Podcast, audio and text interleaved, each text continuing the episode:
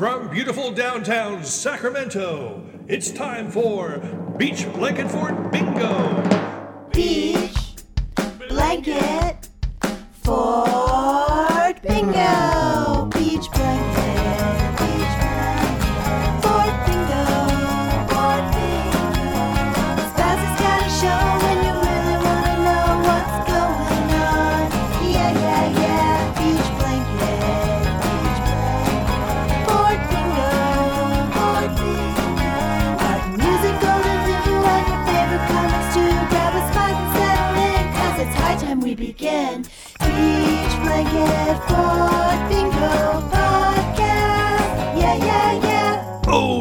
this is Stephen Spashny, and thank you for stopping by Beach Blanket Fort Bingo. I really appreciate you stopping by. It's a very special episode. I've been a Quincy fan for 40 years, and I finally got to sit down and chat with the band's very own bassist vocalist, Gerald Emmerich. So I really hope that you enjoy this as much as I do. Sit back, relax, and it's time to chill here on Beach Blanket Fort Bingo.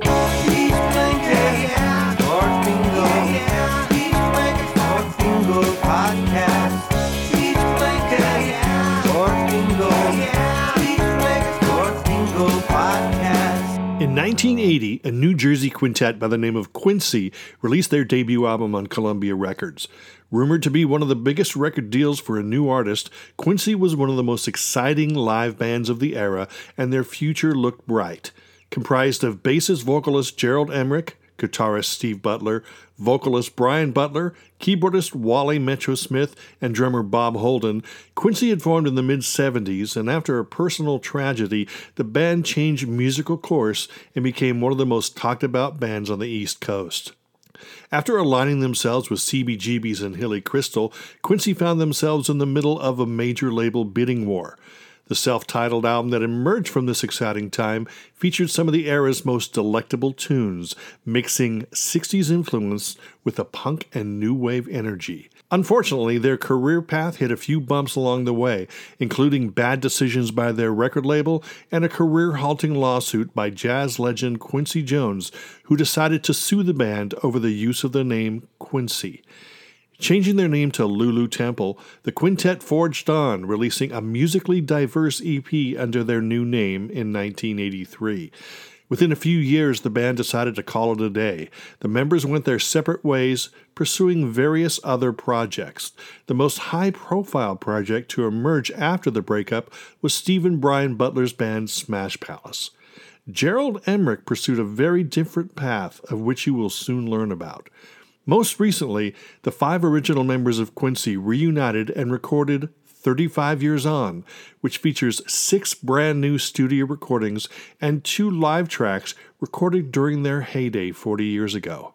Initially released as a digital download, 35 Years On is now available on CD thanks to Cool Cat Music. I was able to chat with Quincy's Gerald Emmerich about the band's career from their 70s formation to their most recent release. Filled with many highs and lows, this interview is especially revealing even for a hardcore fan like me. 40 years after I first started putting Quincy songs on every mixtape I made for friends, it was an honor to hear the real story behind this album that entranced me as a teenager and continues to entrance me today. I hope that you enjoy the highlights from this conversation. Welcome to the Blanket Fort, Gerald Emmerich.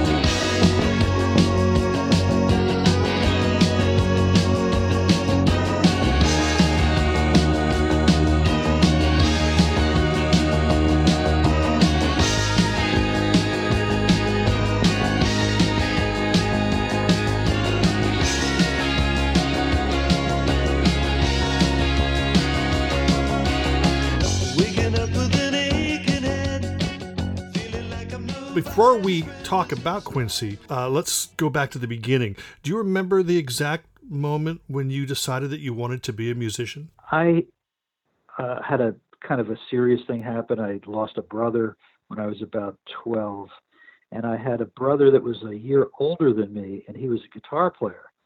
And uh, I was just really depressed, and I was also very critical of him. And I thought, oh, I could never, I could never do anything. And there's so many great people out there. And he just, you know, he just kind of took me under his wing, and he started started showing me some stuff, and I, I had nothing on it, right? And then, uh, much to my surprise, um, I, I kind of took to it pretty easily. And then on- once when he and I were playing, we were kind of like playing together. We were making music, so it was really fun, you know. So all of a sudden, I had that communal experience of playing together, and it uh, it was uh, it was great. It was just intoxicating. So it really built from that very basic stage. And then the other thing that happened was I didn't really want to go full force into playing guitar because it seemed super complicated and hard. So I thought, well, maybe I can play bass because it's just the bottom four strings, and he's playing a chord, and I'll play a note. He plays a C chord, I'll play a C note. You know, how how hard can that be, right? So uh, so I started doing that. And plus, the other thing was I was a junior high at the time. Uh, everybody around was either playing guitar or drums, mostly guitar. So there was no bass player. So I thought, wow, I could be mediocre and get in any band I want. that also uh, was a little bit of a motivation, and uh, you know, you know, I felt kind of sad uh, in, in my personal life because of the you know losing my brother, and, and so it really was a great escape. You know, it was exciting, and I became a little bit more popular because I was able to do that, and uh, it was just fun. It just was something to look forward to, and and uh, it just kind of overcame me. You know, uh, over the years, I found that uh, even though I don't really actively pursue it, every time I I do sit down and do it or get together, it's just it's just a great experience. So I'm really thankful that I have that in my life. I'm gonna get smart. I'm gonna do right. Oh, I'm gonna do right. I thought I know. I'm quite sure.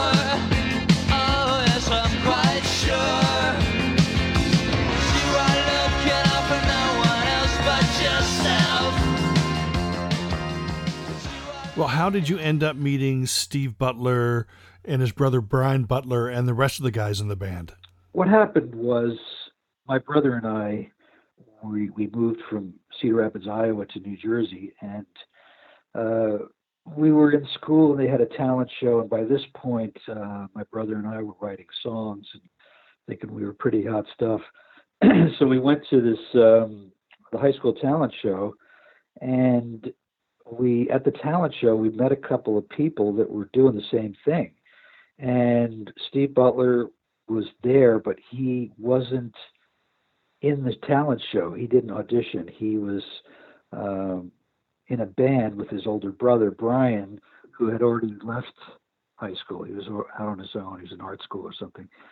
And so uh, he invited us to play at a coffee house and he loved my brother and I thought we were writing great songs. And he said he and his brother were writing songs, so we instantly became friends, and we we played together at this coffee house, and then we, you know, we we just had a great affinity and a great common interest in music as well as uh, songwriting, and also Steve was extremely talented from a very young age, and uh, we always kind of look up him as uh, somebody that was uh, more accomplished so that was great. He had a great year. I remember he used to sit down. You know, we put a record on that we really like. He'd pick up the guitar, and by the time the song was over, he knew how to play it. We were just like, we were amazed. We didn't think we could be in a band together, but we uh, we stayed in communication. And then uh, after we had kind of tried to do stuff on our own, we realized that if we joined forces, we could give ourselves support and we could also not just support moral support, but musical support and also help contribute to filling it out uh, musically and harmony wise. You know, we had an interest in harmony.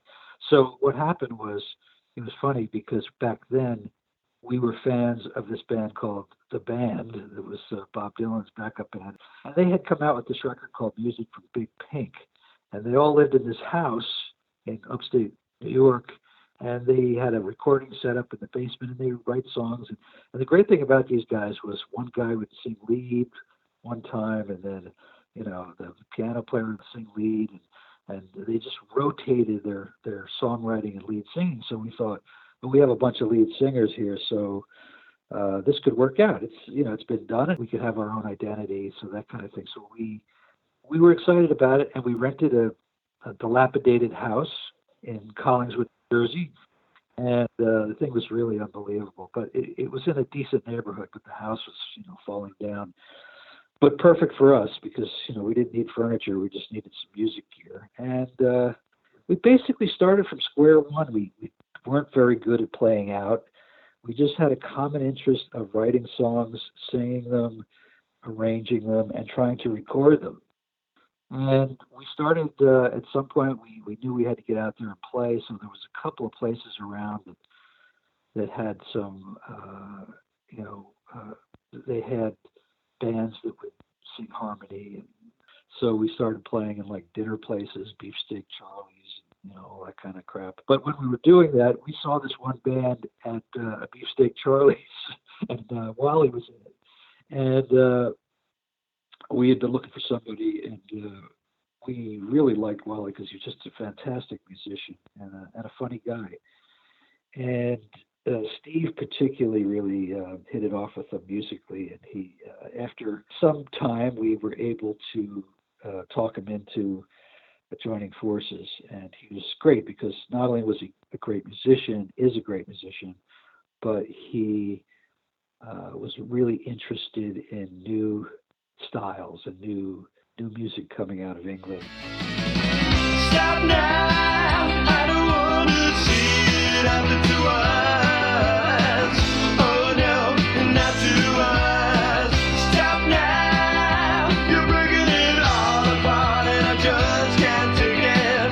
Oh no, I can't take it. Stop now. Stop now. Stop That's how we met Wally, and and uh, we had another tragedy. Uh, we did we did a tour in the Midwest It was you know a disaster, but was fun. And uh, we came back and we were doing a show on South Street in Philadelphia, and my brother unfortunately uh, was murdered at the at the show, and uh, it was an absolutely horrible thing that happened and uh, it just devastated all of us, of course, and, uh, me in particular. He was kind of a mentor for me and a brilliant songwriter. And so what happened was we didn't know what we were going to do, and then Steve and Brian really wanted to continue on, and uh, they kind of encouraged me to, to get back on the horse, as it were. We reformed, and it was at that point we got Wally in the band. But we were hearing the rumblings of punk rock come out of England. You know, people were laughing at the Sex Pistols and, and making fun of them, and we and we laughed too. And then all of a sudden, it just hit me like, wow, these guys are onto something. you know, I like I like their anger, I like their humor, I like their wit, and I like the fact that it was very irreverent and it was uh, something. so This is something that we very quickly paid attention to, and then we found that there was this incredibly great movement coming out of England, which was a kind of second British invasion, which was very exciting for us because we were all, you know, extreme fans of the original British invasion. And uh, so this was really a great opportunity for us to kind of really reconnect with our roots in a way that kind of threw off the trappings of sophistication and trying to be something other than what we were, which is guys trying to write songs. Like I said, we were we were a little angry. I'll, admit to that, and uh, we we brought it. We we brought it on stage, and and we brought a passion and excitement. I can't live in a dream without you. Dream without you. Well, I can't pretend anymore. I can't live in a dream without you. This must be the end, baby. the, the next key thing that happened for us was uh, because we were playing our, our own songs, we, we were kind of relegated to playing smaller clubs that barely paid. We could have made a lot more money if we would have played in the union rooms, but uh, we didn't want to play Stairway to Heaven and Freebird, which not to take anything away from those great songs, but we didn't want to identify with that. And so we uh, so we were playing this kind of backwoods pine barrens, and we paid play down the shore in the wintertime, not the summertime. Uh, you know, nobody else wanted to play, and you couldn't make that much money. So, but anyway, we, we, we quickly realized that uh, if we were going to get on the big stage, which is what we wanted, we'd have to go to New York City. So I had read in the, uh, I think it was Rolling Stone or the New York Times, that uh, they were signing bands out of this place called CBGB's, and it was fairly new at the time. So I said, you know, we gotta we gotta go where they're signing bands. That's that's the whole idea here. We saw this ad in the Village Voice that they were going to do a uh, an album of bands that play there, a compilation kind of thing. And we thought, oh, this would be great. At least we we'd get on vinyl. And that was our dream was to be on an album. So um, we were able to schedule an audition, and we went up there and we played. It's like a you know it's like a 90 mile, 100 mile drive for us. And uh, we went up there, we set up, we played, and I thought we did a pretty decent job. And remember, even though you know it was a showcase, we were used to playing all the time, even though even though they were like crappy gigs, we, we were playing like three to five shows a night anywhere we could. So we were a pretty well-oiled machine. Whereas other bands that would go in there and do showcases, they'd be it was kind of a one-off.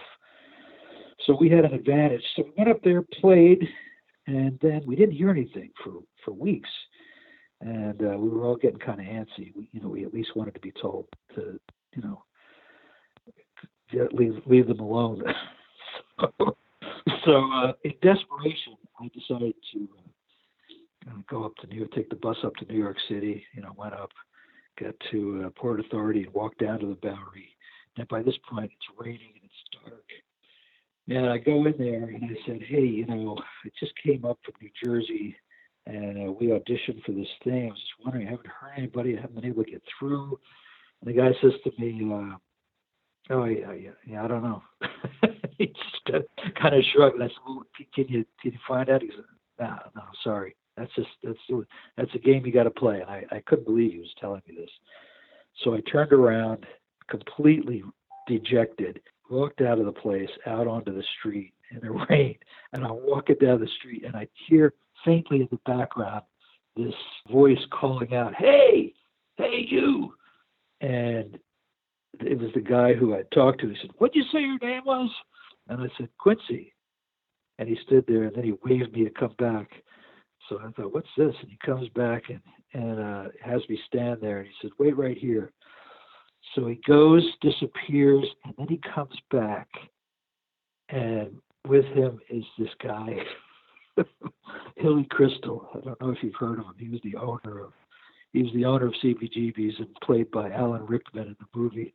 But he was a character. So he comes out and he comes over to me. He spoke very slowly and methodically. And he says, Are you uh, you're with Quincy? And I said, Yes and there was a long silence. and then he said, A lot of bands came in here. You guys were the best. And I couldn't believe I- couldn't believe what I was hearing. it was like the heavens opened up and the choir sang.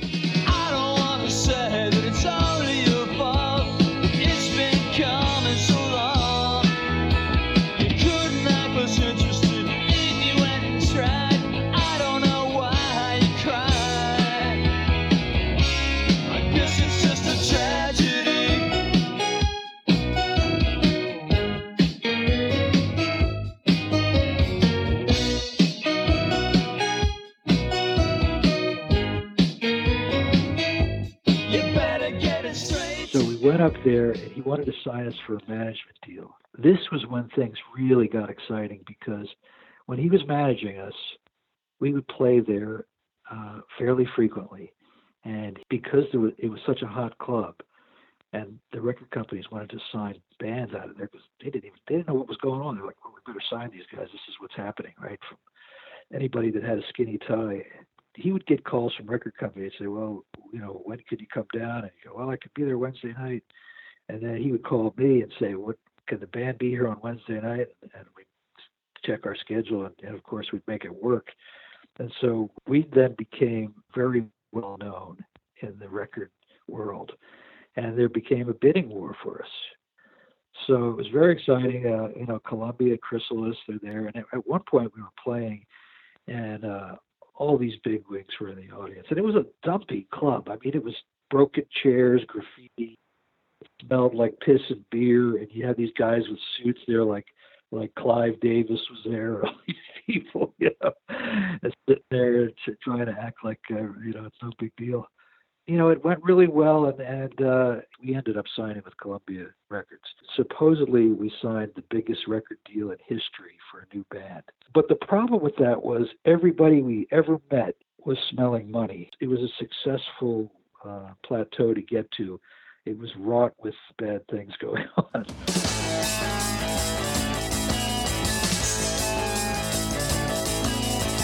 You're on the cover of the magazine Pricey Wearing the latest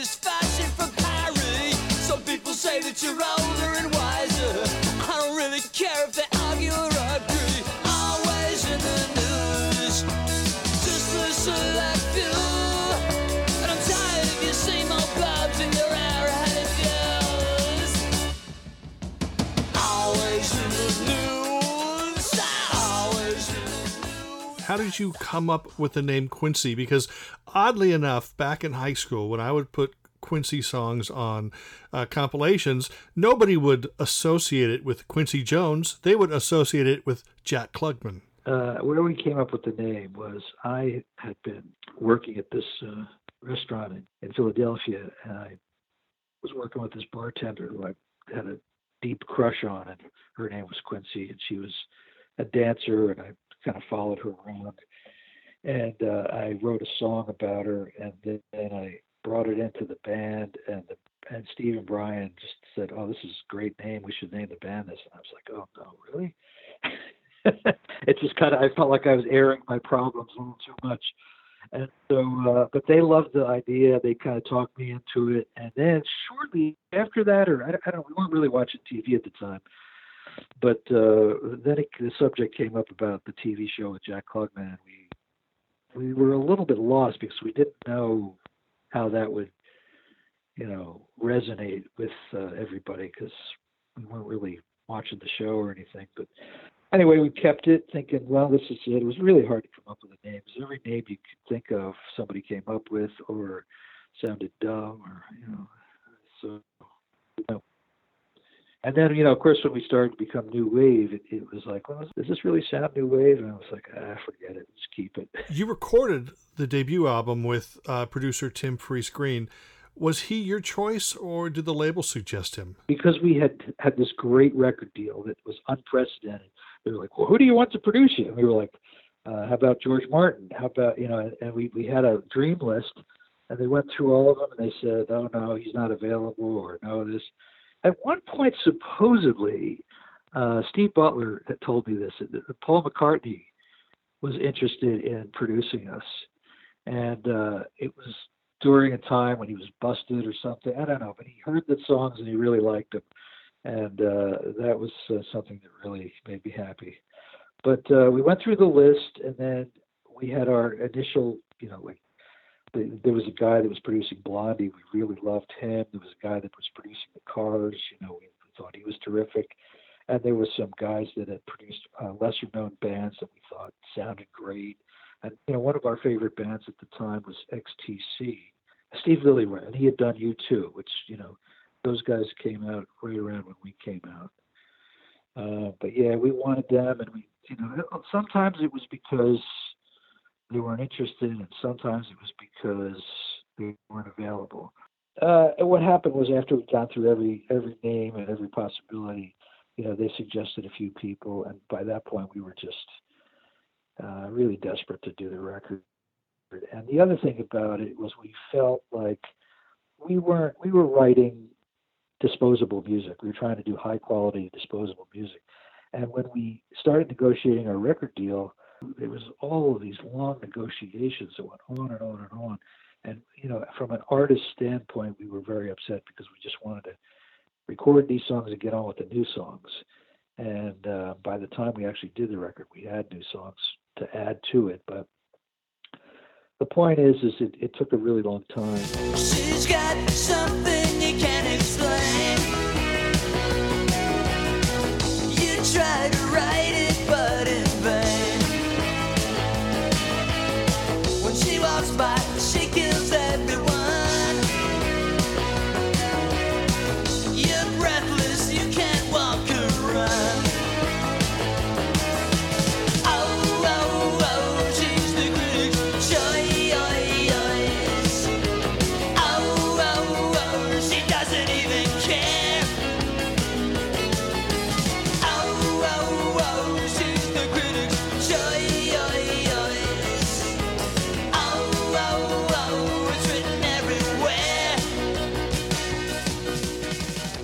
You have fond memories of recording the album? Uh,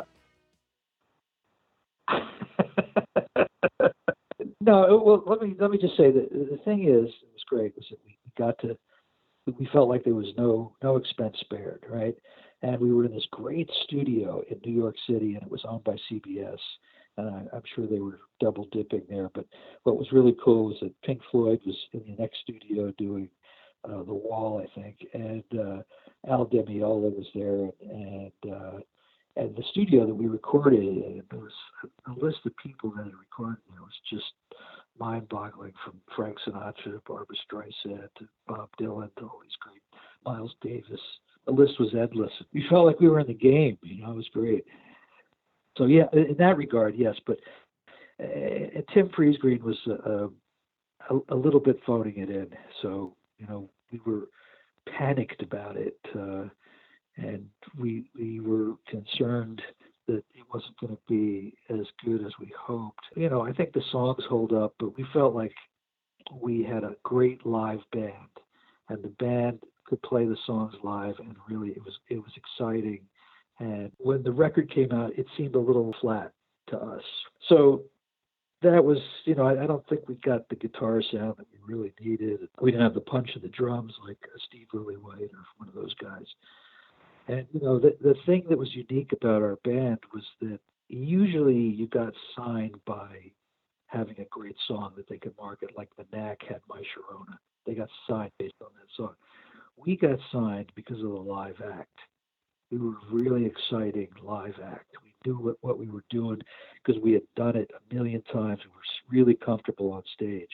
You know, I particularly really wanted to have that dynamic feel on the record, and it, it felt a little, you know, like I said, a little flat.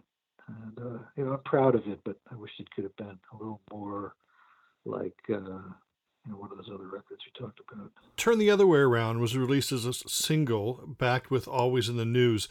Did the band have a hand in choosing the singles? Um, I think it was pretty clear, you know, what we were going to do. I mean, we had we had Turn the Other Way Around and Critics' Choice, and we knew that those were like going to be the songs that radio would play.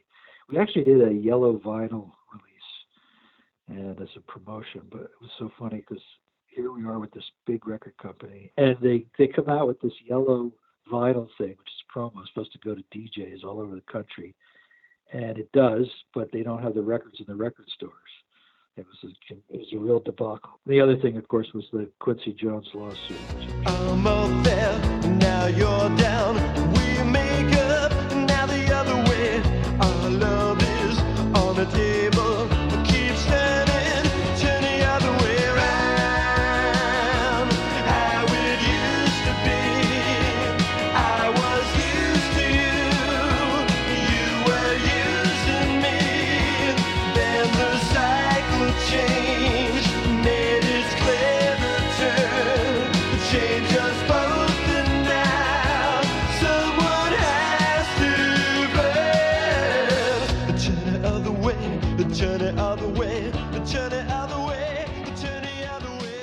It, seemed that Quincy dropped off the map after that.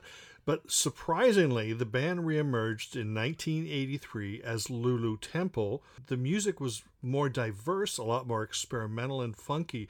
I'm assuming the lawsuit forced the name change. And was the music a natural progression, uh, or was that more of a record label thing?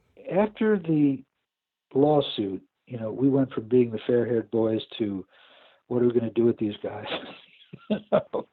because part of the lawsuit was we couldn't keep our name and we couldn't talk about it to the press.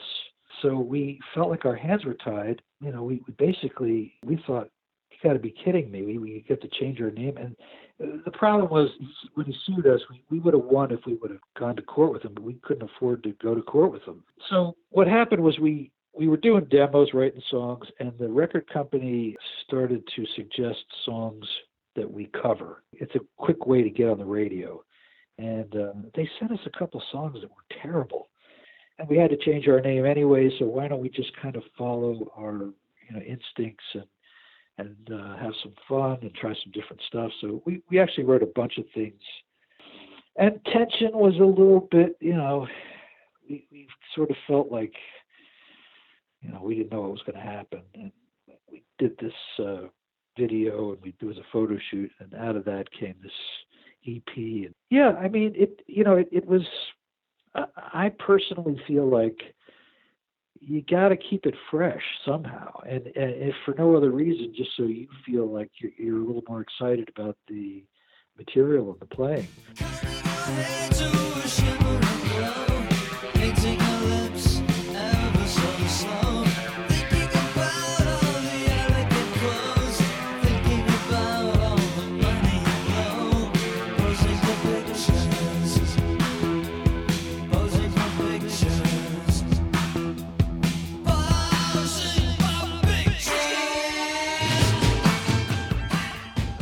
Eventually, the band called it quits. Steven and Brian formed Smash Palace, which was probably the most high profile project from the band members.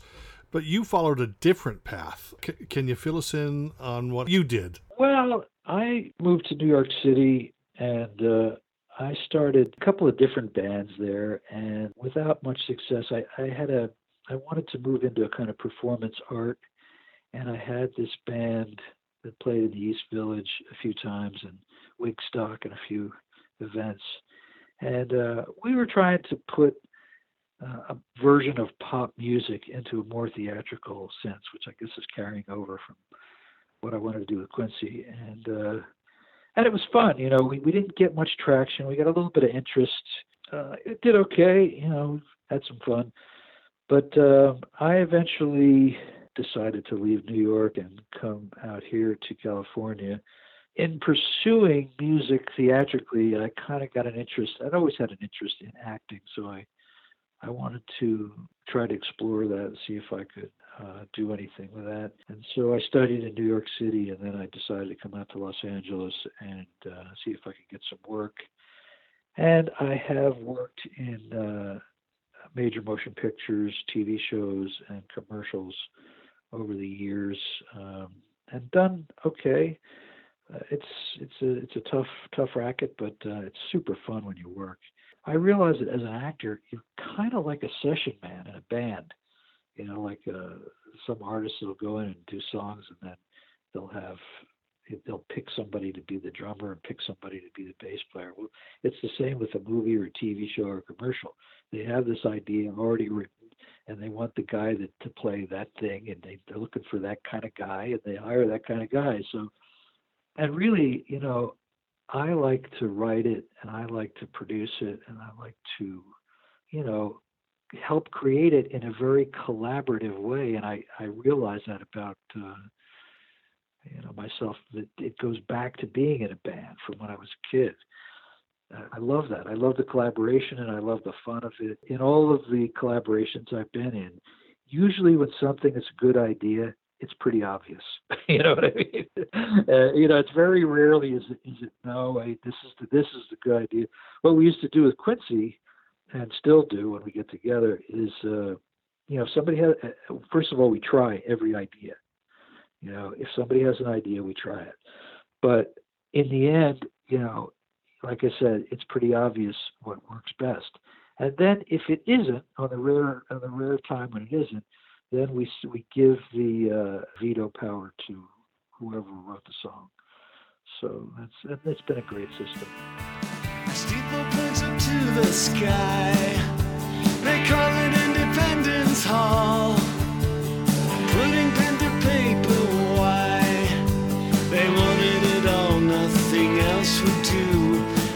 Just for paintings or statues. Where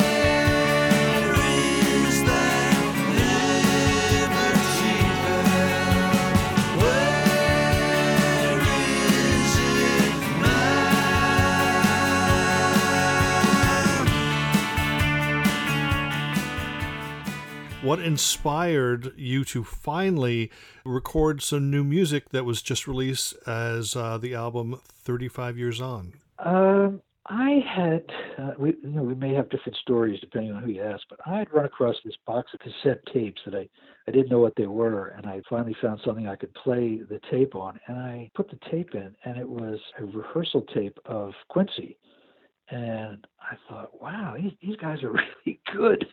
you know, I said, I want to see these guys, you know, and I, I'm so self-critical that you know everything I've heard, I go, oh, this could be better there, that could be better there. But this was something I had no, I hadn't heard before, or at least in a million years. And so when I heard it, I thought, oh, this is good. And, and we were talking about social issues. We were talking, we had a point of view about what was happening politically, media-wise, and as well as romantically. And I thought, you know, that's a, that's good. Maybe with the first record, had we done it sooner than later, we would have had a little more of that on there. You know, things might have worked out differently. So I thought in its DNA, the band had that. We had that point of view. So in a conversation with Steve Butler, I, you know, I told him about it. I said, God, you know, if we could just do that. And then he kind of came up, well, what if we did something like that? Because Steve in Smash Palace is kind of, he doesn't really, even though he's very politically outspoken, I don't think he brings it to the musical part of it. And, and you know, my point of view is let's bring it. Let's, let's bring the whole thing. Who cares? Some people like it, some people won't. But, uh, so it came out of that conversation. Why don't we do something that's got a point of view? Because we were all feeling like, God, this is a crazy time we live in, and I just really can't believe that this is happening politically and socially and all this stuff. So I said, why don't we sing about it? Let's do it. And it came out of that, really.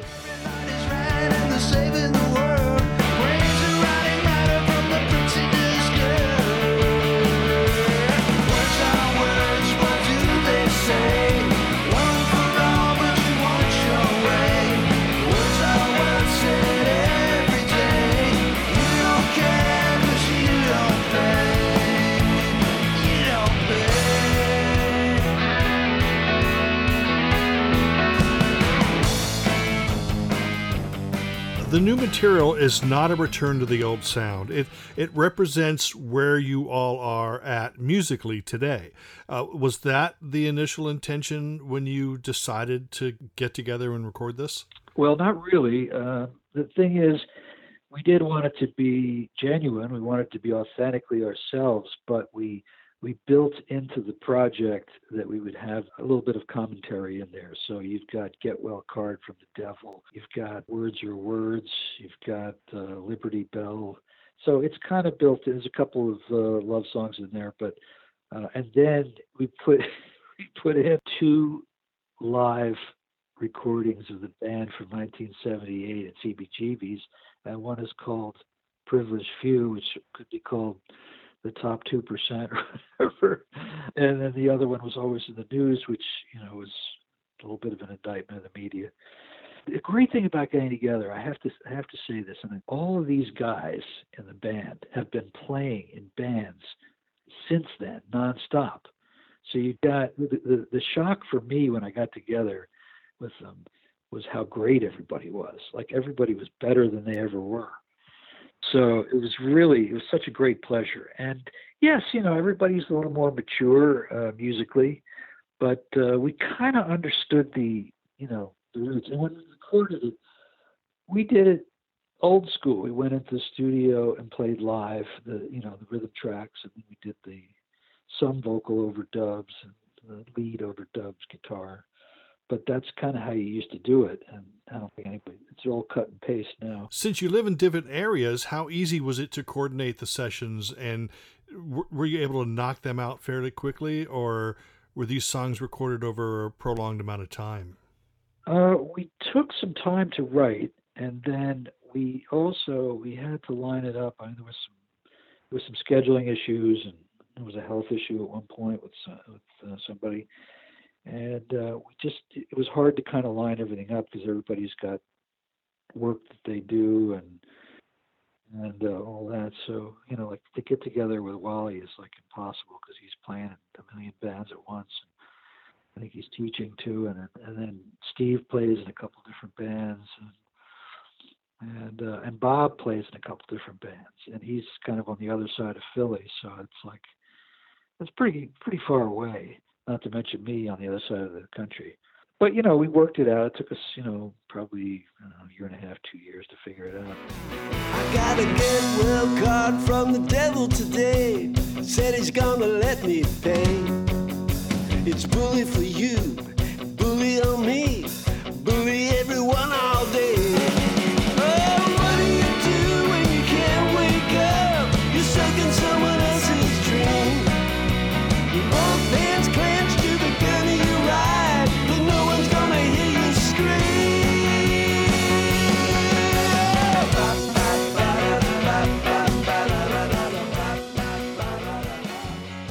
you guys got together, was the chemistry instantaneous or did it take a while for you guys to sort of get back to that groove? Oh, I gotta tell you, it was amazing. It was really incredible. We just plugged in, and it was like no time had passed. You know, it was the same musical sense of humor. It just all of a sudden, you know, like I typically uh, gravitate toward the drums, and so that I can lock the bass in with the drums. And Steve and Wally work out some things harmonically, and then Brian kind of, you know, he's got like a third eye, so to speak, and and he'll like get ideas that are not connected to what you're actually playing that, that really can have a nice overview so we just immediately just you know locked into it and we we didn't want to uh we didn't want to share the songs with bob and wally. We wanted to just come in fresh. It was just an approach we took. But the chemistry was there immediately and it was really fun and and good natured and humorous and uh, a lot of vitality and uh, just you know so much goodwill. And i i'm not used to it to tell you the truth. I mean i i live in the land of you know, everybody is out for a buck. And you have to understand that this project is it's just a labor of love you know it's, it's there's no we- we're not trying to conquer the world here we got we got a little something we can throw in the pot and uh, hopefully people can enjoy it and uh, it was a blast and uh, I think it turned out pretty good. Well, have you been happy with the reaction to it so far? Yeah, we've got you know we have some airplay in in England, and we've got some airplay in Spain, and uh, a couple places around the country. So uh, we we first released it on CD Baby, and then we released it with Kool Kat Musik. Uh, but it was great because some people were asking for CDs. I don't, I don't know anybody that has a player, but it's kind of nice to have something, you know, like a hard copy. too long to right my wrongs. That was my big mistake. But the answer simple, it was written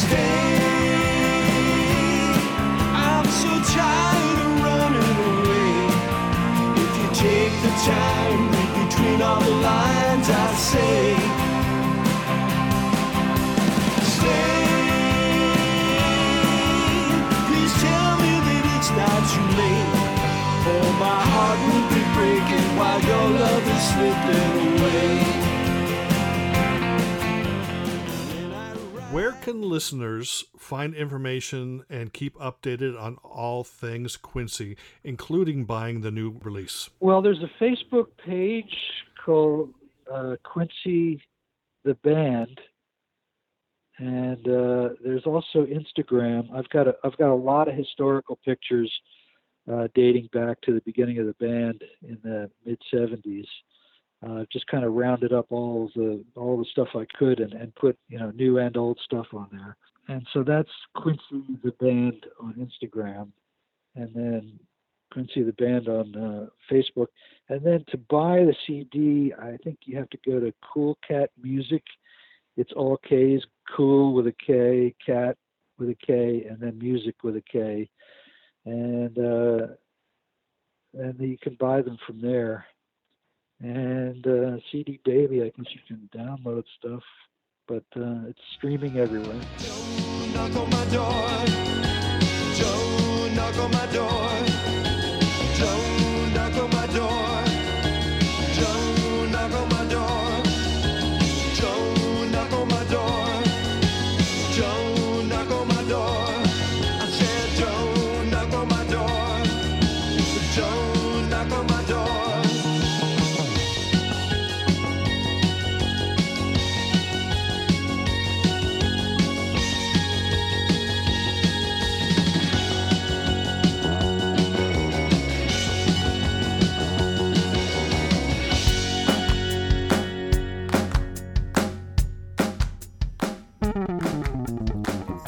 That's it for this episode of Beach Blanket Fort Bingo. I'd like to thank my special guest, Gerald Emmerich, for stopping by and talking about the history of Quincy.